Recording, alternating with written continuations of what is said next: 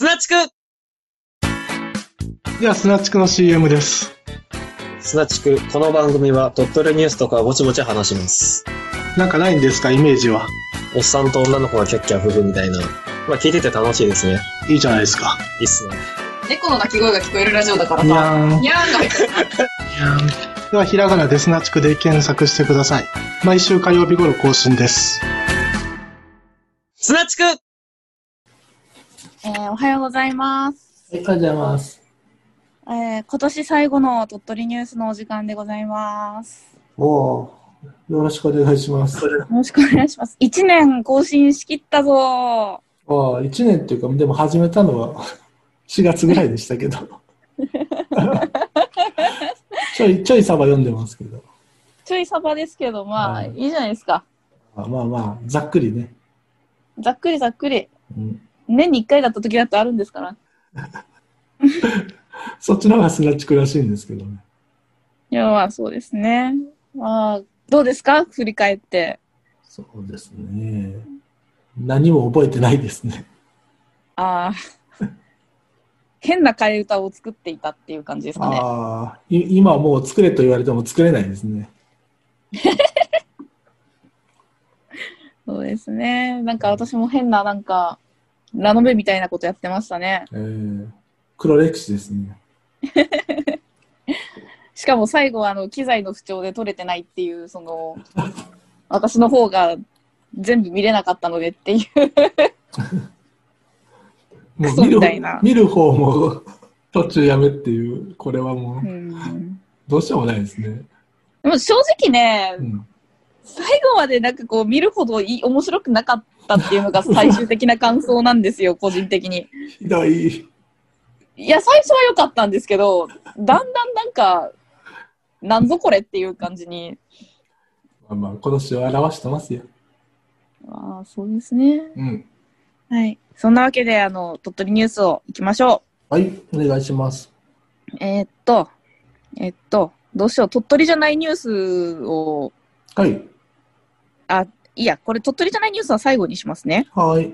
えーっと、鳥取米子も成人式を開催延期。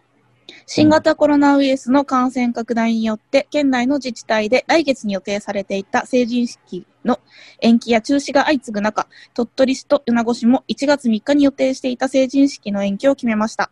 うんこのうち鳥取市は1月3日、参加者を事前し申し込み制にし、えーっと、座席の指定など感染防止の対策を取った上で、新成人1300人余りを集めた成人式を開催する予定でした。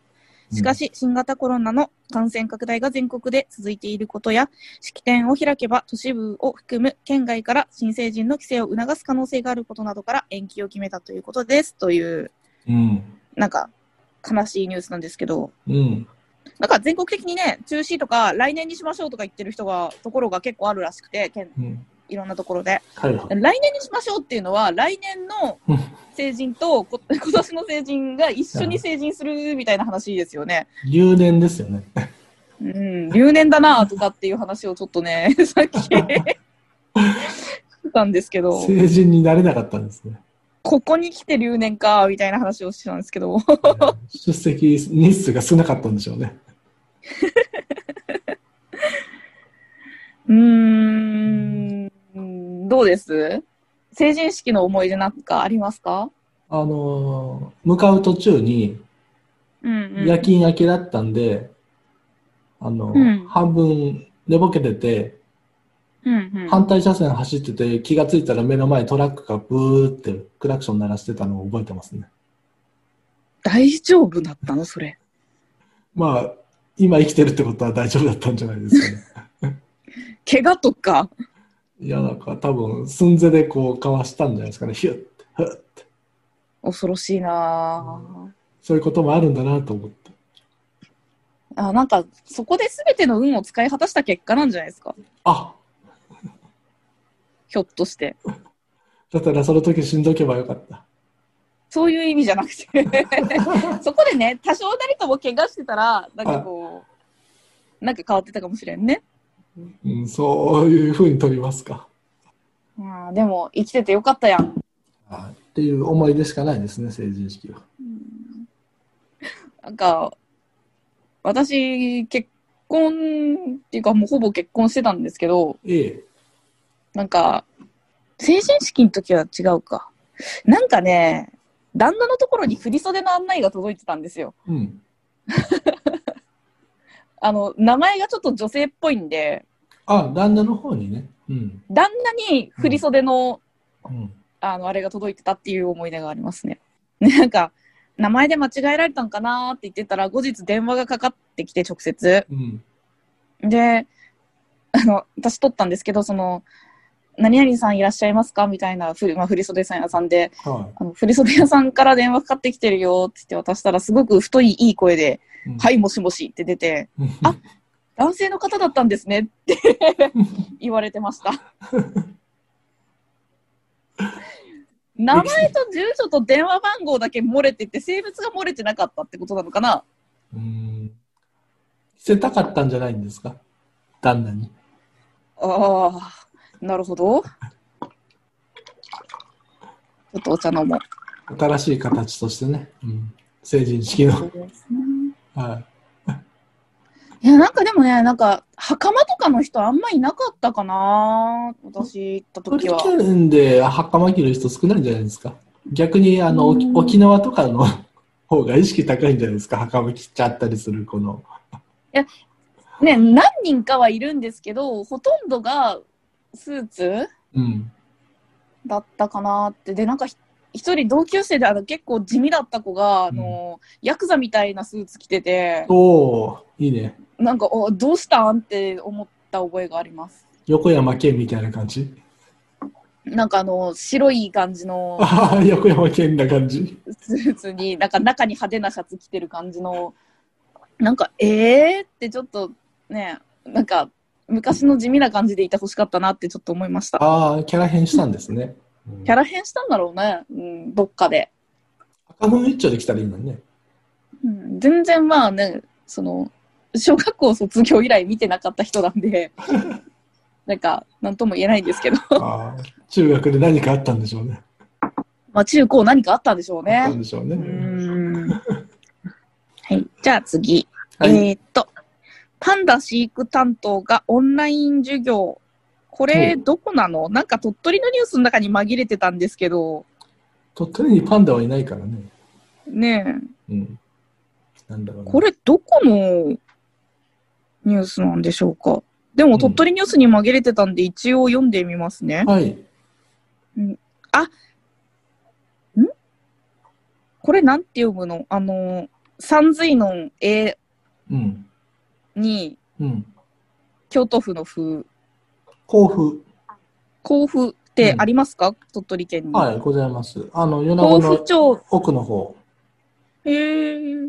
甲府町出身の獣医でパンダの飼育に当たっている和歌山県の動物園の副園長が甲府町内の小学校とオンラインで結んで授業を行い子どもたちに仕事の魅力などを伝えました。うん。オンライン授業は甲府町の甲府小学校が子どもたちに将来の職業について考えてもらう、ん？もらおうと企画し、4年生から6年生までのおよそ40人が参加しました。うん。講師は甲府町出身の獣医で和歌山県白浜町の動物園でジャイアントパンダの飼育や繁殖に当たっている中尾武子かな？うん。子副園長が務めました。中尾さんは先月22日に生まれたばかりのパンダの赤ちゃんの映像を見せながら、生まれたてのパンダの体重が 100g 前後であることや、17頭の赤ちゃんパンダの飼育に携わっていたことなどを紹介しましたという、ちょっと和やかなニュースなんですけど、鳥取県出身ということでつながりがあそうみた。いですすね。なるほど、なるほど。でもすごいじゃないですか、パンダ。でもパンダか。でこの人の仕事は、あれですか、パンダに演技指導するってことですか？中一つ説？こうやってタイヤにぶら下がると可愛く見えるぞとか、こうやってぐだっとするんだぞみたいな、こう、実際にこう演技して、こう、振り付けするなんかわけですよ、ね。パンダってうん。性教育しないと繁殖しないとかって。あ、装飾系なんだ。なんかで見たことあって。なんかあのーアダルトビデオ的なものを見せるらしいんですけど、本当かな？それは何？着ぐるみ着た人間がこう、AV みたいにこう、パーンパーンとかやるわけですか？わかんないんですけど、こう、わかんない。パンダの生殖行動シーンとかを撮影したものを見せるのかもしれないんですけど、それ虐待なんじゃないですか？パンダ AV。こ これが本当のアニマルビデオってう感じなんですけうど、それ足村さんも、ああ、やめ、これはやめとこう。うん。まあなんか本当かどうかちょっと知らないですけど、うん、そういうことを質問する子がいたらよかったのになと思います。意識高いですね、その子は。パンダ。あ、オンラインだったんだ。うんまあね、でもパンダってなんかオンラインで見てもしゃあなくない？なんかやっぱ動物園に行ってね、ね本物を見たいですよね。えー結構怖いぞっていうのをね、感じてほしいですよね。だって竹、竹とか笹とか食ってるように見えるけど、あれ、馬肉とかも餌にあるからね。イメージダウン結、構グルメだからね。すごいイメージ、生肉食ってたらすごいイメージダウンですね、パンダ。せめてあの、でっかい肉まんとか食ってほしいですよね。それはもうなんか、ランマ2分の1みたいな感じですよね。そうか。まあで、えー次、はい。大学教養で校長が謝罪し和解。4年前、米子市の県立高校の1年生だった男性が万引きで補導されたのを理由に、当時の校長から自主退学を強いられ、精神的な苦痛を受けたとして、元生徒らが県を相手取って、160万円の損害賠償を求めた裁判は、当時の校長が謝罪した上で、県が80万円を支払うことで和解が成立しました。えー？訴えを起こしたのは、米子市の県立高校の生徒だった男性とその両親です。訴状訴状によりますと、男性は高校1年生だった平成28年10月に万引きで補導された後、当時の校長に自主退学しなければ強制的に退学させると脅迫したとしています。どっちにしても大学じゃん。その上で自主退学に追い込まれて精神的苦痛を受けたとして、県を相手取って慰謝料160万円を支払うように求めていました。生徒側の弁護士によりますと、裁判所の勧告に基づいて双方が話し合った結果、当時の校長が21日に男性と両親に対し判断を誤り、生徒に生徒と両親に苦痛を与えたなどと直接謝罪した後、県側が80万円を支払うことで和解したということですっていうクソみたいなニュースなんですけど、万引きした方が悪いだろうよ。逆切れが勝っちゃったんだ。これさ、もうこんなん許したらみんなやるで。ねえ、ちょっと叱られたら精神的苦痛だ、160万出せって言うで、これ。こんなん許してしまったら。この校長の精神的苦痛はどこに訴えたらいいんですかね。ねえ、ほんとそれよね。こんなんだから先生の数も減るしさ。ねえ、先生ブラックになっちゃって。で、この生徒も160万円もらえたら、こう、苦痛が治るわけですよね。ねえ、クソみたいなの、もうこれまあ、一番クソなのは親なんだけど、まあ一応ね、高校1年生っていうことでね、まだね、成人してないので、親に責任があるとして、はい。まあね、物事のね、善悪の区別つくんだから、この男の子も全然悪くないとは言わないですけど、これ、親がマジでクソですよね。うん、まあ、万引き、うん、万引きしちゃった子が悪いんじゃないの？まあ一番はそこ。ただそれをしつけなかった親も悪いっしょ。うん。まあね。うーん。いや、万引きし、もうこれ本当万引きの程度があるかもしれないしね。とんでもないものを万引きしてた可能性もあるんで、ね。え、石膏像とか。結構ぞ。あ、もう一文読ませていただきますあ、ね。どうぞど原。告側の高橋真一弁護士は、高橋真一弁護士は、元生徒と家族は同じ思いをする人がいなくなってほしいと話していた。はい、大事なことなんでね。2回言っとかないとね。そうそう。っていう、あの、クソニュースと、えー、っと、最後、お当時、三笹の河原風呂、はいはい。ゆず湯。21日、1年で最も昼が短い冬至です。うん。えっ、と、三笹町の三笹温泉では名物の河原風呂に、柚子の実を浮かべる柚子湯のサービスが行われました。うんサービスは冬の日に柚子湯に入ると風邪をひかないと言い伝えにちなんで、三笹町の観光協会が温泉街名物の河原風呂で毎年冬至に合わせて行っています。うん今年も地元で採れた柚子およそ100個が用意され、観光協会の職員が湯船に浮かべると、あたり一面柚子の香りが立ち込めましたという良きニュースで。えそこにじゃあ、あの、毎年恒例のカピバラが入りに来るわけですか？カピバラは入らないですね、三笹なんで。えートムソーヤ牧場からこうわざわざこ遠いなぁ。あの、そうですね、三笹なんでカジカガエルとかじゃないですか。う、カエルのためにわざわざ。カエルも元気になりますよ。でも一文が、えー20年以上河原風呂に通う琴浦町の94歳の男性は、香りが良く、体も温まり、最高に気持ちがいいです。ゆず湯は一年の楽しみですと話していました。ああ、そうですか。あの、周これりから、はゆず湯がね、長生きの秘訣かもしれない。周りからこう丸見えなんですよね、そこってね。そうですね、あの、橋みたいな、なんか道路とか橋とかあるじゃないですか。そこから結構見えますよね。うん、こう、あれですかね、オールヌードをこう、見せつけることにより長寿の秘訣なんじゃって。あでも、ただ私、あそこ入ってる人見たことないんですよ。まあ、そんなに何回も行ったことがないからだとは思うんですけど、あれ別に、あれですよね、水着着用を強制してないですよね、あそこは確か。あ、そうなんだ。聞いた、あ、なのかなでも聞いたことないですよ、ね。ろ水着で入っちゃダメとかあったりする？逆に？いや、わかんない、うん特になんかそういうルールを見たことないんですけど、あるのかな？うん。どうなんで、ちょっとし、あの、今度調べときます。露出狂の人はぜひ行ってほしいですね。でまあね、この、こういうゆず湯のこの風流でいい感じのニュースもあるんですけど、なんか全国的に、うんこの。ゆず湯をされてる銭湯は、うん。あの、まあ男性のお風呂と、まあ女性のお風呂とあって、特に男性側で、湯酢が潰されて排水溝に詰まるっていうことがかなり起きているそうで。女性側はそんなに柚子が潰れてるってことないらしくて、全国的に見てね。だから男性側は排水溝にやたら詰まってるらしいので、あの男性の皆さん、柚子潰さないでください。どこで潰してんだよ。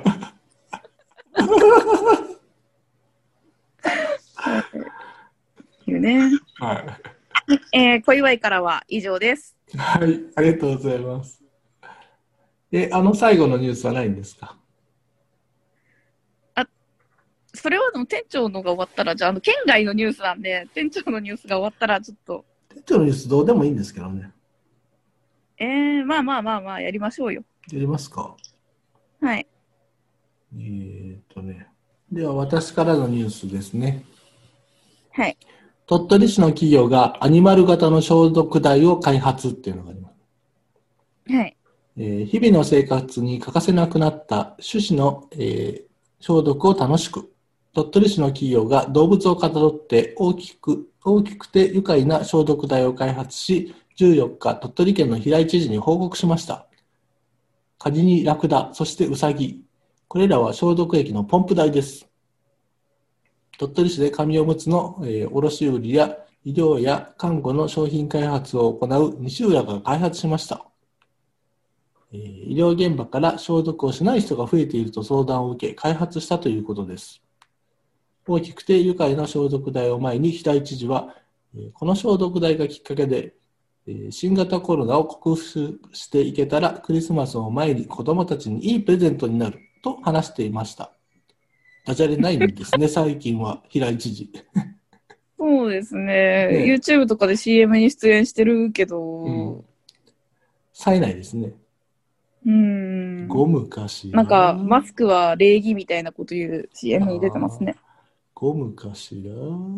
えうーん。西浦社長、えー子供さんに興味を持ってもらえれば、大人の方も必然的に手指消毒をしてくれるのではないか。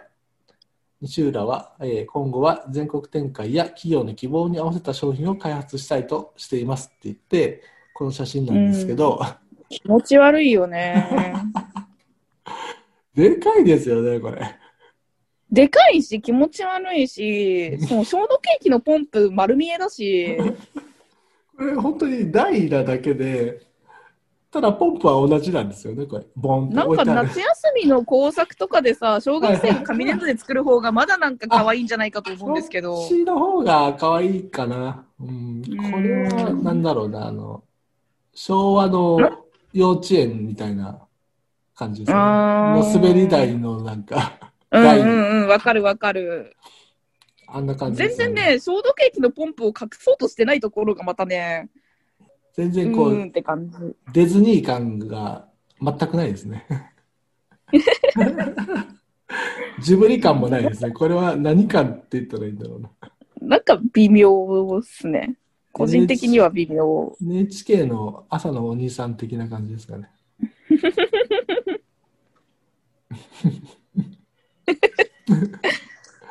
これはちょっと消毒する気にならないですね。はい。小岩さん、これデザインしたらどうですか？え？え？え？あと他にもないかなと思ったら、あの、さらにでかい招待機スタンドがありましたね。子供の身長ぐらいの、子供の身長ぐらいあるでかいスタンドがありましたけど、これもやっぱりこう、丸見えタイプですよね。そうですね。うん。な。あ、でも、まだこうさ、隠す気があるっぽくない？こう、あの、なんか手を突っ込む型で、ああ。多分これは、ただまあ、ゴリラとかカッパの口の中に手突っ込みたくないかなとは思うんですけあど。の、鳥取県らしくあの、水木ロードのあの、ね、うんブロンズ像のでかいやつがあるじゃないですか。うんうんうんうんうん。あんな感じで、この、手のところからシューって出る感じで。砂掛けもワンの手からシューとか。まあ、でも、なんていうか、こういう工夫みたいなことはいいと思いますよ。あ、なるほど。アイデアはよしと。デザインの問題と。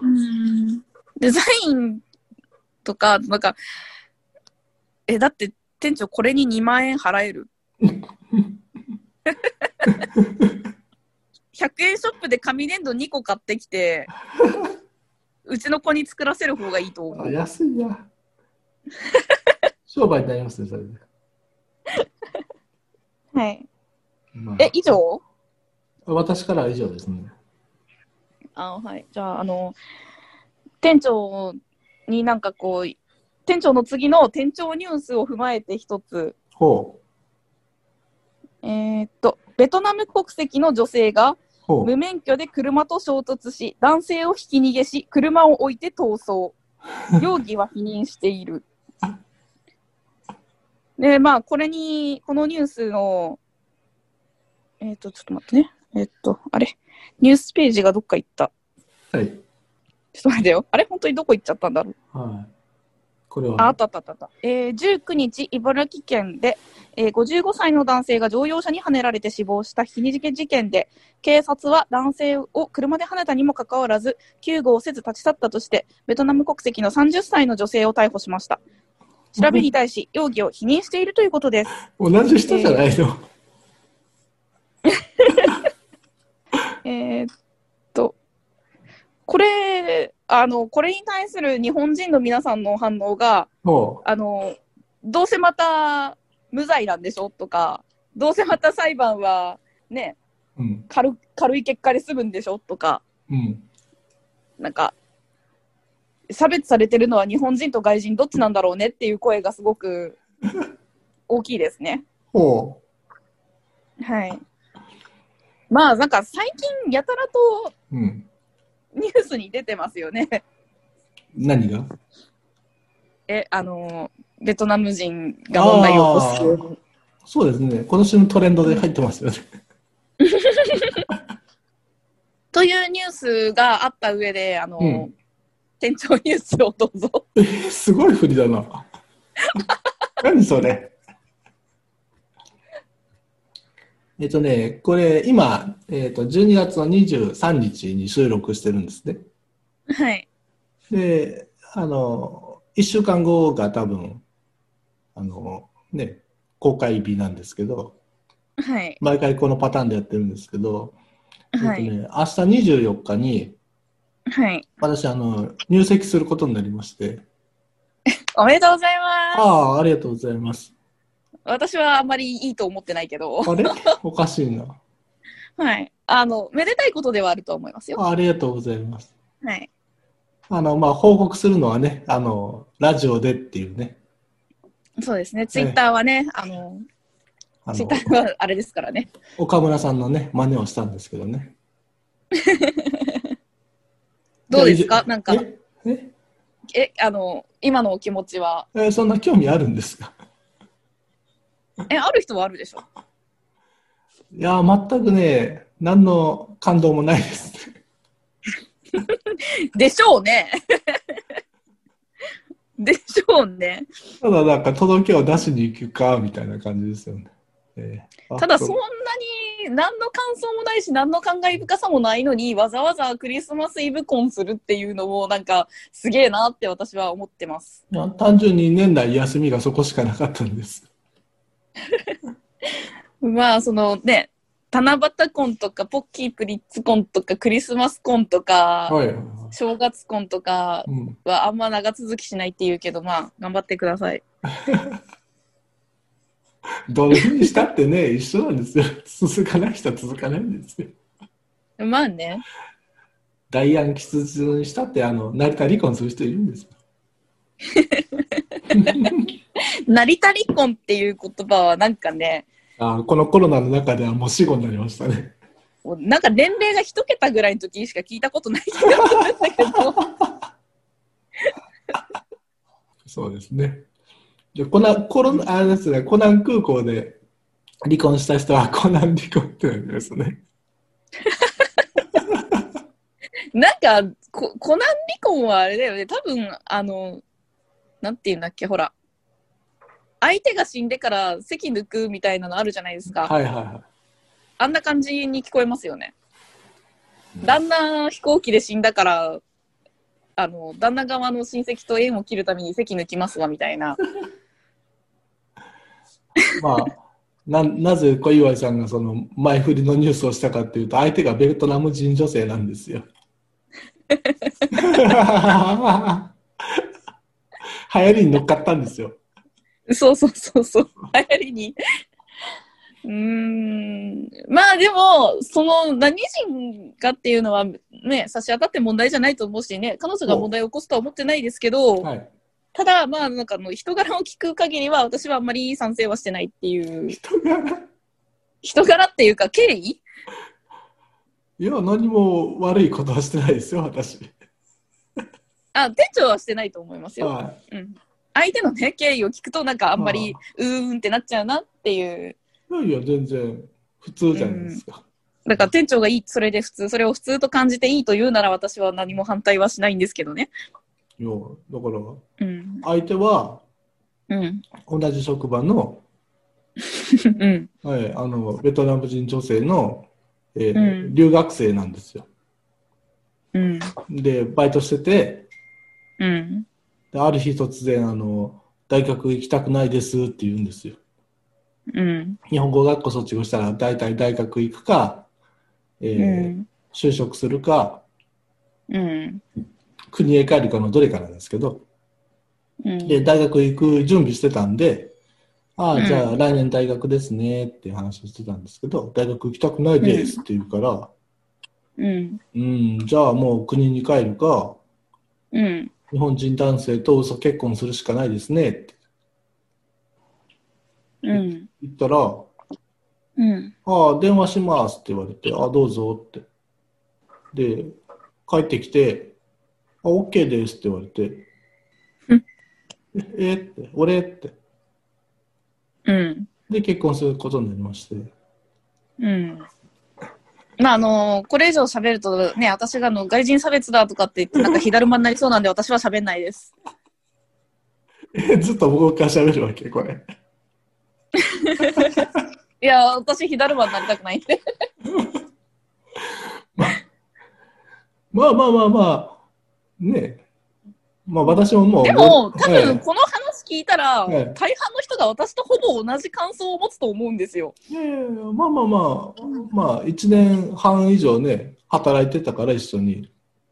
うん。まあまあ、人となりは、まあまあ、そんなに悪い人じゃないんで、そこじゃないんだよな。まあいいや。まあいいっすわ。いやもう、年齢的にもね、私50なんで、もうこのままね、一生独身でいこうと思ってたんですけど、まあもう、私でいいならいいんじゃないですかって感じで、あちなみにあの大学とかっておっしゃってたけど、そんなにめっちゃあれじゃないですからね。あの期待した皆さんすいませんけどっていう。10代じゃないんでね。うん。じゃあ、あの、なんか俺にも希望がと思った皆さんすいませんけど、いや、でも、それでも、あれですよ、21歳差ですよ。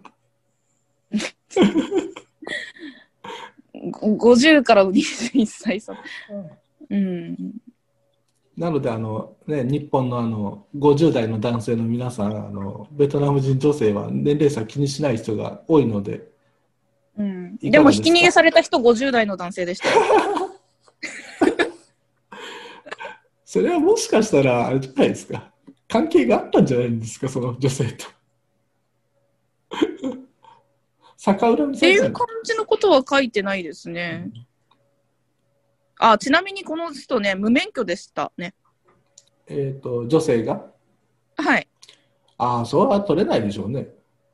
うん日本語わかんないから。まあ、あの、50代の皆さん、惹かれないように気をつけてください。そっち。夢のある方を言いましょうよ。ええそっか。まあね、あの、小岩さん、ガチガチの右の人なんでね、なかなかこう、外国人に対しての ハードルえ、が高い別に。私、良い外国人は良いと思ってますよ。ただ、そのね、ね、学校に行くためにやってきてたね、みそじが、結局学校に行きたくないって言い出すのも、まあいいや、これ以上言うと本当に火だるまになるからやめますわ。いや、単純に多分その、進学するっていうのも、うん。その、就職するためのステップなわけじゃないですか。まあ最終的には多分、日本人男性と結婚して、日本に住むっていうのが多分目的で、それがダメなら、まあ国に帰ってその日本語関係の仕事に就けるっていうのを、こう、目的として来てるわけでしょ、多分。それは知らない。それは個人による。だったら間すっ飛ばかして、大学すっ飛ばかして就職すっ飛ばかして結婚しちゃったら一番早いじゃないですか。留学ビザで入ってるのにって思っちゃうけどね、私はね。そんなんだっていっぱいいるじゃないですか。留学ビザで、あのね、お金稼いで送金してる人たちもいるわけですから。まあ、殺されないように気をつけてください。そうですね、あのうね、ん。アパートで解体されて、Facebook でね、焼き、焼き店長として売られる未来がありますけれども。そうですね。焼き店長パーティーが先か、ひき逃げが先か。聞かれるんだ。あとなんだっけ、ほら。あの、隣の人がベランダで作ってるパクチー盗むかもしれないですしね。ああ、そうですね。あと変、変なギャンブルをオンラインでやるっていうね。そうですね。もちろん、私だってね、すべての人ね、あの、ベトナム人にそういう偏見があるわけじゃないけど、ここ最近そういうニュースが多いからっていう取り上げ方という理解でお願いします。なんでそこ保身する？だって別に私外人嫌いなわけじゃないよ。仲良くしてる人とは仲良くしてるもん。まあまあまあ、いいですけどね。そんなわけでね、えはい。ー、あ今年最後に、幸せに。最後にね、えーこういうニュースができてよかったですね。うん、そうですね。なかなかね、なんか、いや、まあそうですよね。なんか毎年こう、ツイッターでの年齢がどんどん上がっていくのに、そういういた話はなかったですからね。なかったですね。もうね、モテるためにラジオ始めたのにね。そうなの？十モテるためにラジオを始めたんだったら相方に女を選んじゃダメだと思うんだよな。10 13年ぐらいやって初めて浮いた話が出ましたね。しかもラジオ関係ないところだからね。うん。あラジオやらない方がモテる説ということで、うーん、夢も希望もないオチになってしまいましたが。